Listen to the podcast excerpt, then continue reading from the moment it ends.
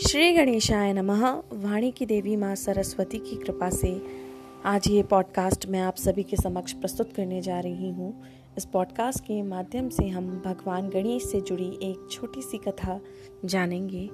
आइए शुरू करते हैं। एक बुढ़िया थी, वह बहुत ही गरीब और दृष्टिहीन थी। उसके एक बेटा और बहू थे।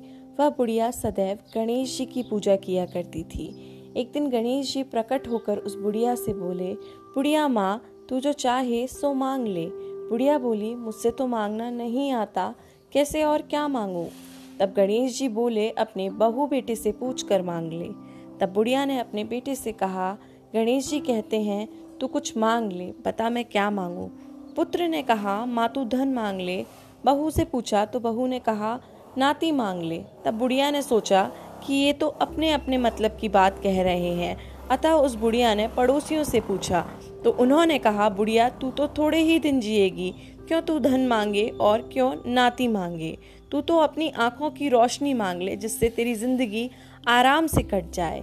इस पर सोच विचार कर बुढ़िया भगवान गणेश से बोली, यदि आप प्रसन्न हैं तो मुझे नौ करोड़ की माया दें, निरोगी काया दें, अमर सुहाग दें आँखों की रोशनी दें, नाती दें, पोता दें और सब परिवार को सुख दें और अंत में मोक्ष दें।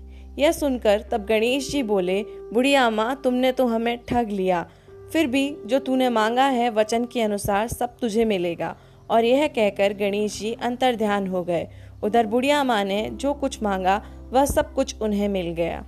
हे गणेश जी महाराज, जैसे तुमने उस बुढ़िया माँ को सब कुछ दिया, वैसे ही सबको देना। इस कहानी को पूरा सुनने के लिए धन्यवाद।